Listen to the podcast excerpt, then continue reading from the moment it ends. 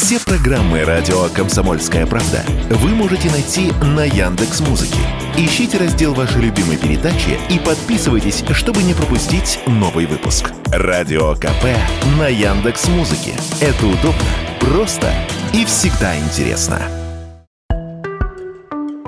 Еще одну льготу введет с 1 марта правительство для владельцев электромобилей. Проезд по федеральным платным трассам станет бесплатным. Например, по М1, М3, М4, М11, М12 и центральной кольцевой автодороге. Чтобы воспользоваться этим правом, владелец электромобиля должен будет приобрести за 3-3,5 тысячи рублей специальный транспондер, либо взять его в аренду. Схитрить и воспользоваться таким транспондером для обычной машины не получится. В таком случае с автовладельца спишут полную стоимость проезда а сам транспондер отключат от акции без возможности повторного участия в ней. Бесплатный проезд по платным трассам – это очередная мера в целом ряду преференций, которыми правительство пытается простимулировать граждан к переходу на электромобили, рассказал радио «Комсомольская правда» главред журнала «За рулем» Максим Кадаков.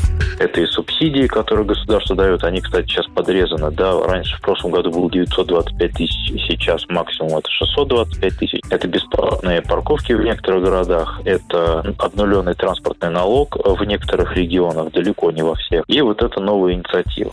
При этом эксперт отмечает, число электрокаров в России настолько незначительно, хотя цифра растет. По данным госавтоинспекции, на конец прошлого года зарегистрировано по стране 22,5 тысячи машин, плюс 60% к 2021 году. И все же с такими показателями пока что меры поддержки их владельцев значительных перемен в ситуацию на дорогах пока не вносят. Платных трасс в стране не так много, как и станций для подзарядки электромобилей. На большие расстояния особо не поедешь. А самое главное, позволить себе электромобиль сегодня могут очень немногие, говорит Максим Кадаков из журнала «За рулем». Даже со всеми этими преференциями электромобиль все равно не по карману. И даже с учетом того, что обслуживание электромобиля стоит заметно дешевле, чем автомобиль. Но чтобы экономить в будущем на всем вот этом, нужно сейчас отдать большие деньги, чтобы купить электромобиль. А денег на это у большинства населения нет. А потому что электромобиль дороже на 30 40%, чем такая же машина с бензиновым двигателем. Но такие деньги просто у, у людей, вот у обычных, у большинства просто нет.